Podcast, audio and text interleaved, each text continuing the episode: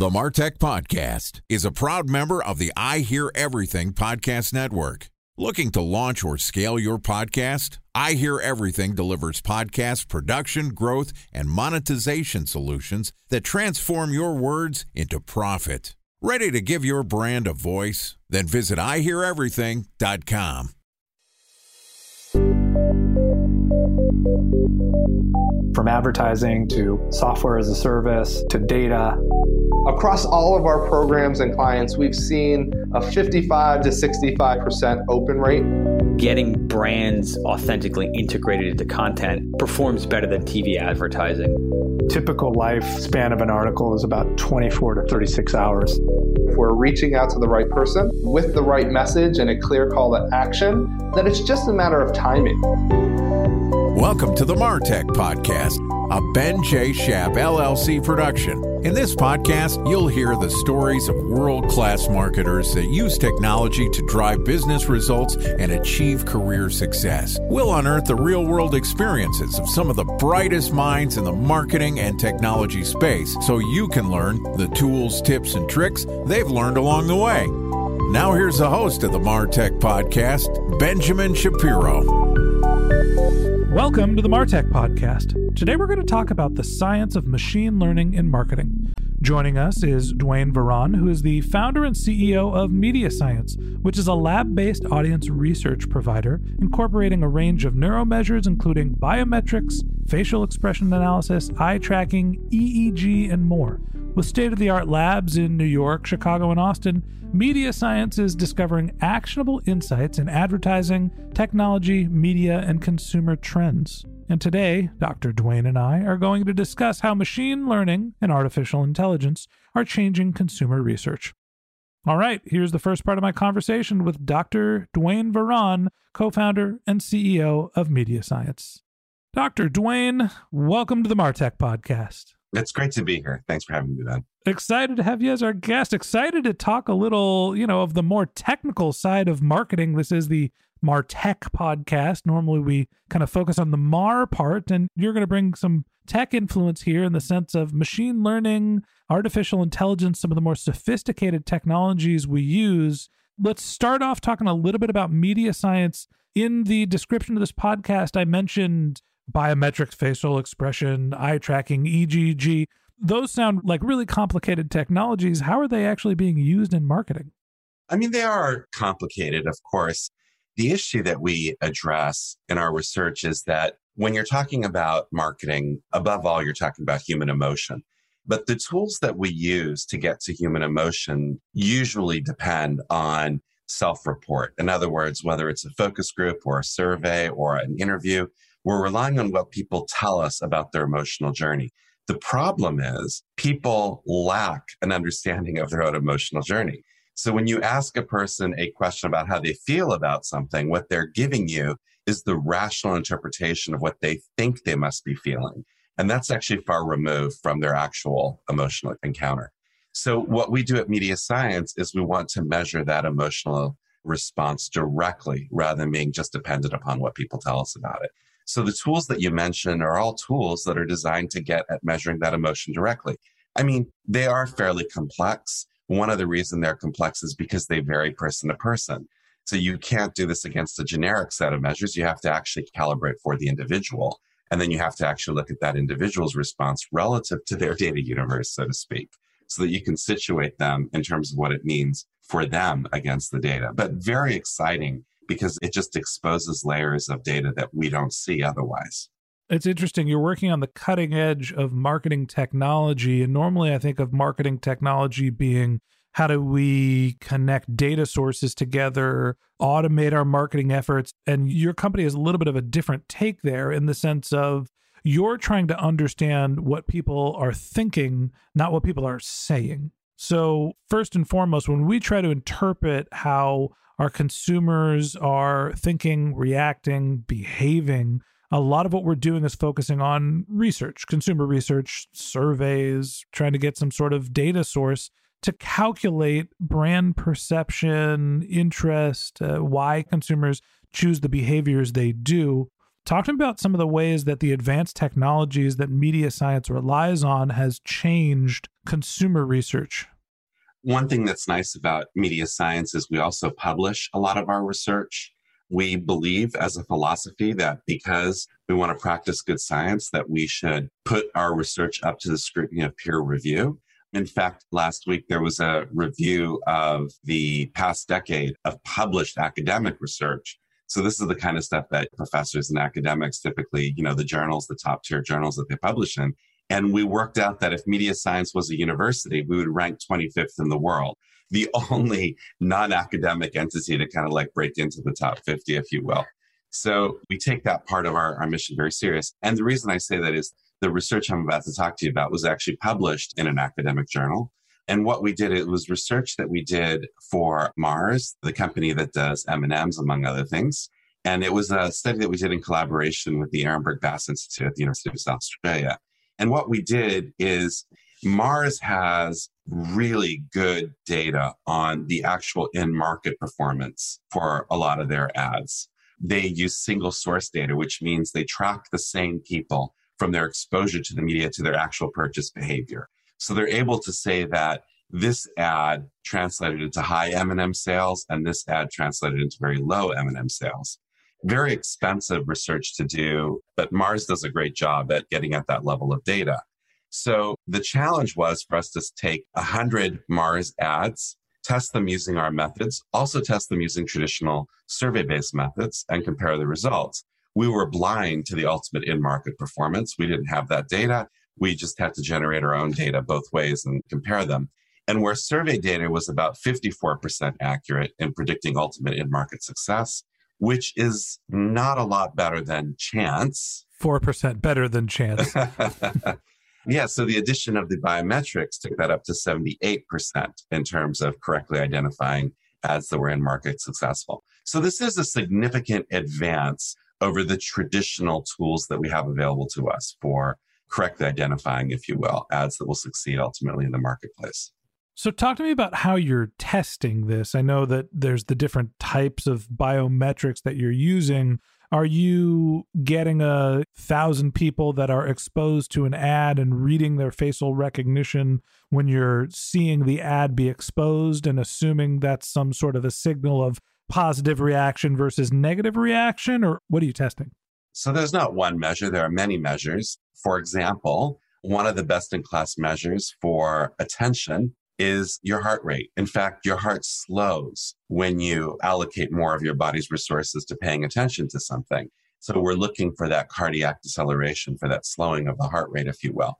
So we're able to look at particularly the first three or four seconds of an ad to see whether or not we have a cardiac deceleration, which tells us whether or not people are actually tuning into the ad or ignoring the ad. That turns out to be a hugely important measure because if you don't have attention, well, your prospects of having a successful ad are going to diminish significantly. So people come into the labs. We do have an in-home panel as well, but we don't use it as frequently or in the same context. But typically they come in the lab. We have mock living rooms. We have cubicles lots of these kind of stations. We have over 100 cubicles across our labs. And people come in, they typically watch a TV show, or it might be a study that's looking at social media. They might go on their own Facebook page. In fact, when it's social media, our test ads are actually inserted into their own Facebook feed. So they're on their own feed, seeing posts from their friends and all that. And the test ads they see in that encounter will actually be the test ads that we've placed there. Or as I said, they're watching a TV show and the ads and the breaks are test ads that we've placed there. And then we measure their response while they're exposed to that to understand how they react to that, whether that's through their galvanic skin response, through their heart rate, through their facial muscle movement. Hang on, hang on. Galvanic skin response. You got to tell me what that means. So, galvanic skin response is just moisture in your skin. So, when you get excited or when you react strongly to something, you will sweat more. This is very, very, very subtle uh, fluctuations in the moisture in your skin. How sweaty a person is. Got it. it doesn't sound as good when you say it that way. so, what we do is we have uh, sensors on two fingers and we have a microcurrent that you can't even perceive. And it goes on one finger, and then we receive it on the other finger, and we measure the speed at which that signal moves across your skin. And we can tell based on that signal because, of course, the wetter the skin is, the faster that will move. And so we can tell what that speed is. And that is a fantastic measure of the intensity of your reaction to the content that you're experiencing. It doesn't tell you the direction. Like if you see Trump, you may have a very strong response to that. That could be positive, it could be negative. That measure alone does not tell you the direction, it just tells you the intensity of the reaction. So it's one measure among many. I've been living under a rock for the last six years. Who's this Trump person you speak of? I take it back. Don't tell me. Let's get back onto the marketing stuff. I just broke my own rule of never mentioning or talking about politics on the podcast. People, I don't care what your political preferences are. I just want to help you be a good marketer. That's the other Ben Shapiro's show. One thing we might do, Ben, it is actually interesting. It's not as political as you think, but it is interesting because we did study the presidential debates in 2016. And it was a great example of seeing the benefits of these measures because, of course, rationally, people had very strong feelings about Trump, independent voters, for example, but they were really attracted by his decisiveness. And you could see that in the data. So there are things, I mean, we don't have to go there, but it is really fascinating because you do see stuff that you can't see in the real world, so to speak.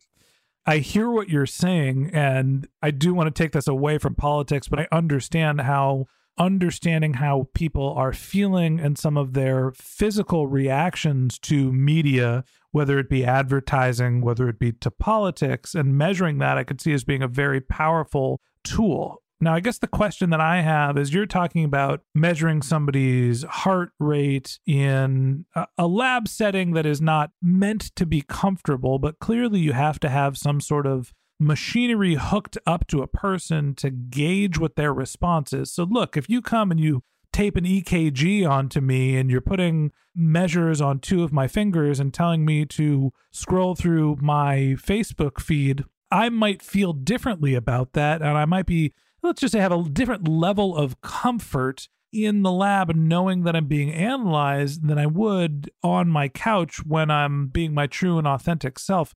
How much do you think about or try to gauge what the variance is based on the lab setting and knowing that you're having somebody that is clearly being tested as opposed to experiencing the media in the field? What's the difference between lab and field data? It's a great question, and it is a valid issue. It's one of the reasons why at Media Science, philosophically, we want to make the measures as non invasive as possible. So even though we measure EEG, which you know requires sensors on your head, even though we have methods that are a little bit more aggressive in terms of picking up these measures, our philosophy is to use the measures which are least invasive, specifically because of the very reasons that you talk about. We want to make the experience as natural as possible.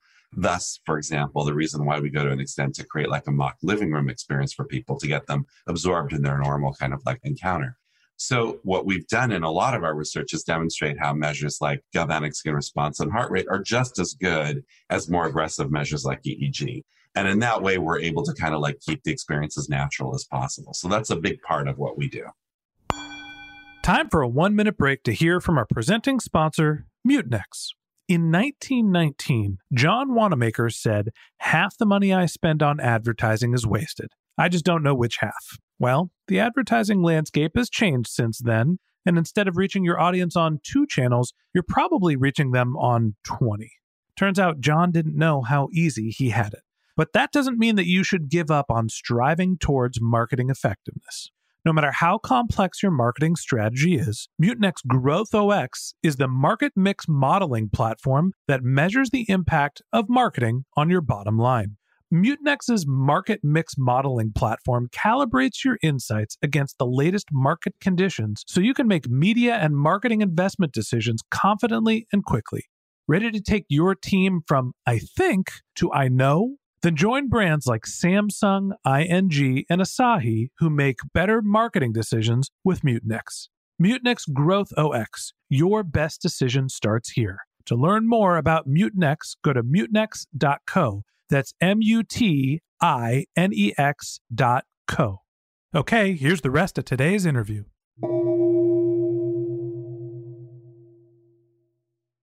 A special thanks to our presenting sponsor, Mutinex. Ready to take your team from I think to I know? Then join brands like Samsung, ING, and Asahi who make better marketing decisions with Mutinex. Mutinex Growth OS, the marketing mix modeling platform that makes measuring ROI fast, easy, and cost effective. Request a demo at mutinex.co. That's M U T I N E X.co.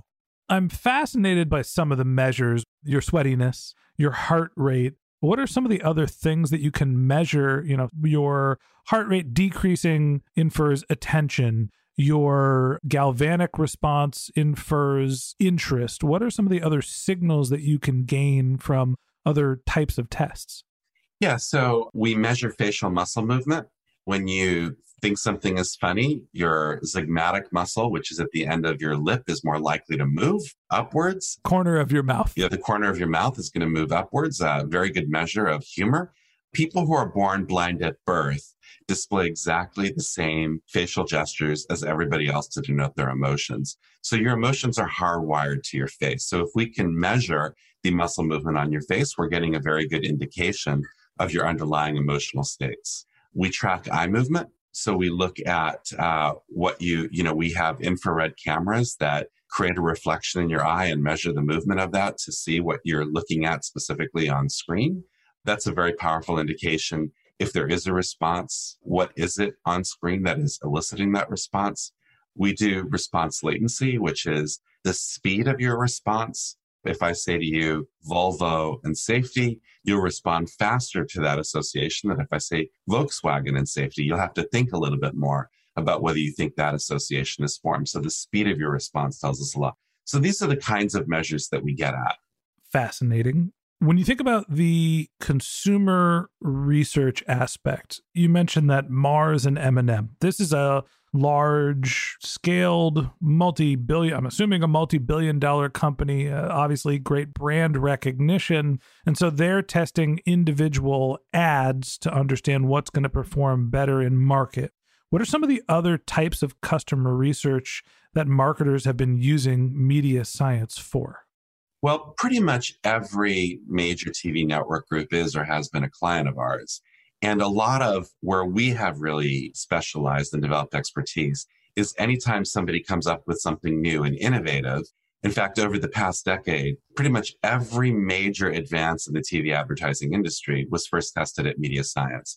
So this is things like if you have a picture in picture ad that's inserted, say you're watching a football game and it's the end of the game and people are shaking hands, or there's a ref call and there's a short six second ad that might appear picture in picture, you know, inside the game experience itself.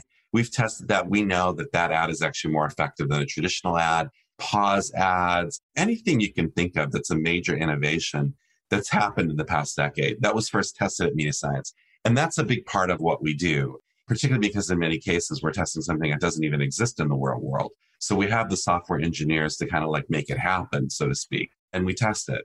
So I think anytime people encounter a problem where they're looking at something thinking, oh my God, how do we deal with this? we're the people that they call. So that's where we particularly specialize. You know, there is a user experience, and this is a little bit out of the topic of machine learning and user experience, but you mentioned the TV companies are coming to you and it's advertising related. When we cut the cord in my household, and we originally went to DirecTV, which got bought by AT&T TV, and then we switched over to YouTube TV. And every once in a while, when I'm watching a baseball game, an ad will come up and say, "This break is brought to you by," and it'll say YouTube TV or, or AT&T, whichever provider we had at the time. Both of them have had this experience, and I'm wondering if this is a branding experience because they realized that if you put a pause in the commercial and you just played some music and had a static image, does that affect the rest of the media? Or is it purely they just didn't sell all of their inventory and that's the placeholder?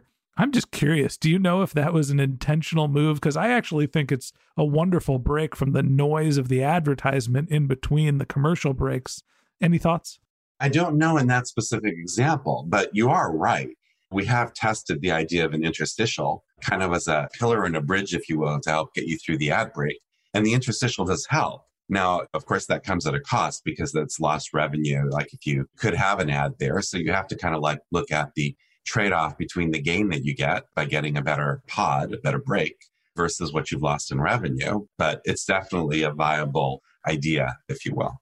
I think if I ever did a OTT ad for the Martech podcast or some sort of a business, one thing that I would consider, and it's a little bit like a Corona ad, it would be a voiceover that says, This commercial break is brought to you by the Martech podcast and then just have like a peaceful, serene sound. Basically, rip something off from calm.com, have a beach with some sound of some wave crashing, and all it says on the screen with the beach in the background is download the Martech podcast and give a QR code or something, and not have it be an ad. Actually, have it be a commercial break. It's been done, Ben. It's Don't tell me done. this because I was just about to ask you if I was going to try to figure out if that type of ad experience was a good one, how would you go about testing it? What consumer research would you put together to test that experience? So, what we would do in that specific example is we would test two versions of the ad. You would have what was your traditional ad, which is, hey, this is Ben Shapiro. Don't miss my next Martech podcast. It's awesome. yeah, lots of noise. Martech podcast. Right. Yeah, lots of sound effects or whatever. And then we would have the second version, which would be, as you say, the calming, no hard sell. And we would have people watch a show. In one case, they'd experience that. The other case, they'd experience the calm. We, we would compare it. And we would be able to tell you how people experience it. Are they actually calmer? It could be that there's something that you didn't predict. It actually has totally the opposite effect. You go into that and people are like getting ticked off. What are these guys trying to do? They're trying to trick me. I mean, who knows? People's reaction to stuff is unpredictable. They're trying to mind F me into relaxing. I want to go back to the baseball game and get back worked up. Yeah. And then the league may have questions. They may want to know what impact something like that would have on the game. Do people go back in the game in a lower state of excitement? There are tons of questions that people typically have around not so much the ad creative like you've described, but particularly a new format, because that's going to be something that's going to impact many ads. And so they're going to want to know what the effect is on many ads, not just one ad. So, my guess is if you're running this ad that is meant to be disruptive in the sense that it's not what's expected and it is meant to create a serene response and hopefully build a positive brand impression, and then somebody maybe think about it later and take the call to action. But if I'm trying to get someone to calm down, I'm basically trying to grab their attention for a second and then have it go down. So, are you looking for decreased heart rate at first and then they're not paying attention so the heart rate grows up and I don't necessarily want their attention? So how do you figure out the galvanic response the sweatiness response? What's the actual signal you would be looking for In this case, we would do something very different. We would have a second experiment that people would be participating in, which would be really looking at trying to get at the brand associations. In that second follow up experiment, we often do this with people where they take part in one experiment. We say, Oh, you've also qualified for another study if you'd like. Watch a different show or something. And what we're getting at is we're trying to create a little bit of distance. So in that case, we might use like response latency to see whether or not people had formed a better association with your brand. We often do a brand lift metric where we test people like about a week before they come in. So we would see what their association was with Martech a week before. This is by making paired choices, you know, Martech versus another podcast or whatever. And then we test them again after the exposure to see if there's a change that's happened. I mean, there are a variety of tools that we'd be using to try to measure the change that was produced. So we'd be looking at the combination of how people experienced it and whether your theory was right about how people were experiencing it. And then also kind of like what the payoff was that you got as a consequence. all right last question i have for you on this topic last question i have for you today why is conducting this type of research better faster and cheaper than me just taking the two ads running one of them for a week, putting a pause, running the other one for a week, and then looking at the three sets of data one with the calm ad, one with no ad, and one with the bananas ad. This goes to, again, the question of how it's being experienced. So let's say that you did that. You ran it in field and you had this data that came back and it looked like you got more calls or you had more viewers that had seen the one or however it is that we'd be measuring success.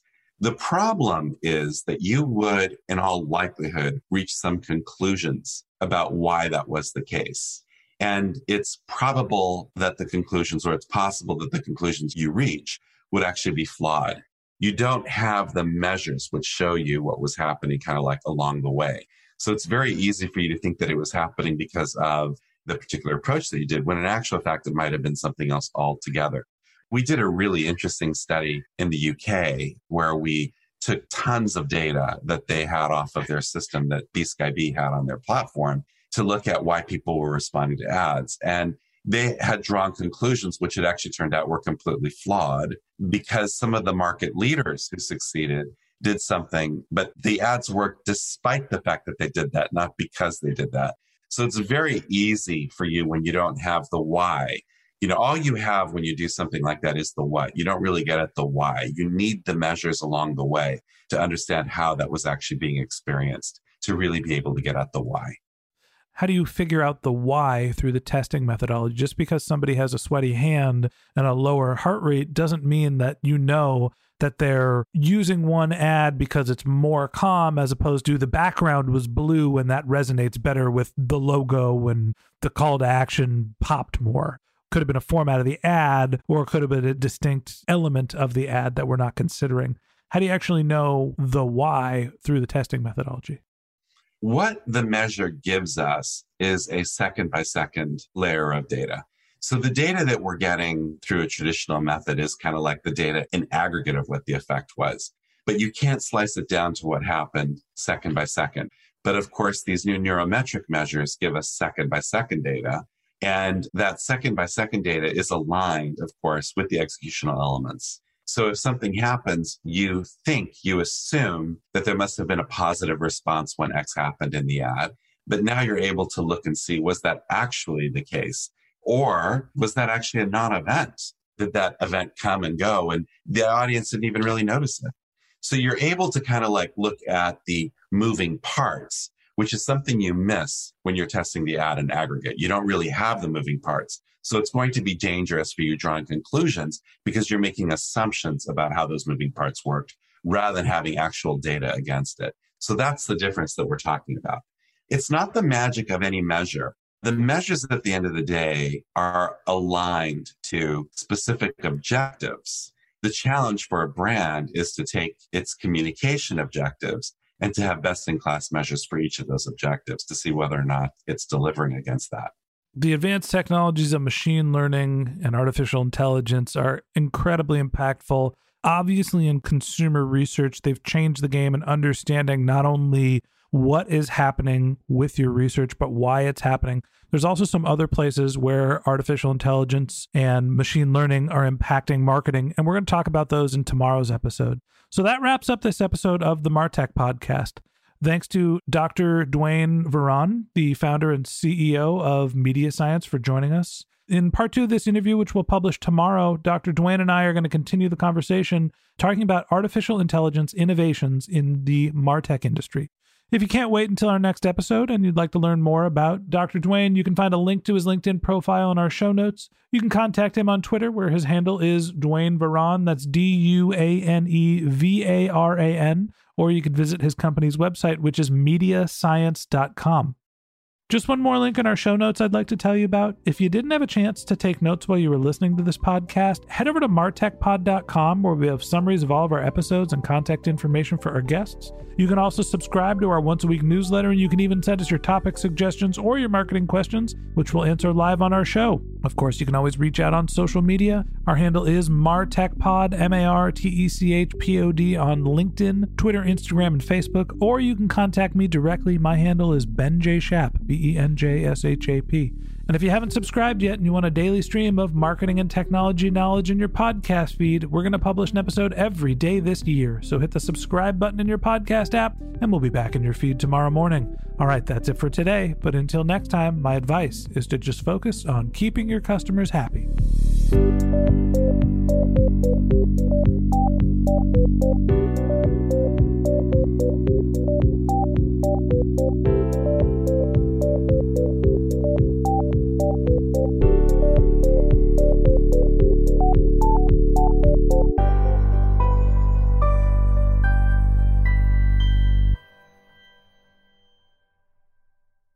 Thanks for listening to the Martech Podcast, and I Hear Everything production.